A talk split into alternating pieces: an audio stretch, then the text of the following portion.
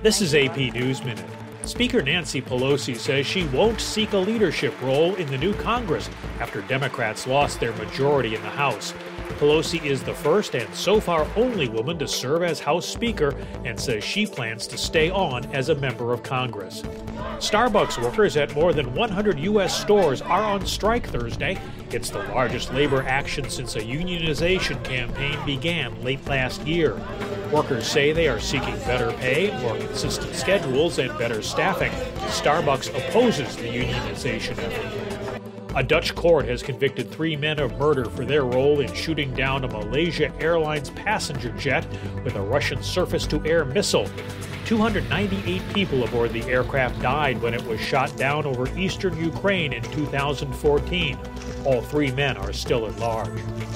NASA's new Webb Space Telescope is finding bright, early galaxies that until now have been hidden from view.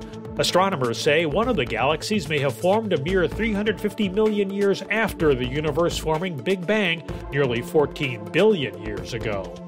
Chris Havlick, Associated Press, with AP News Minute.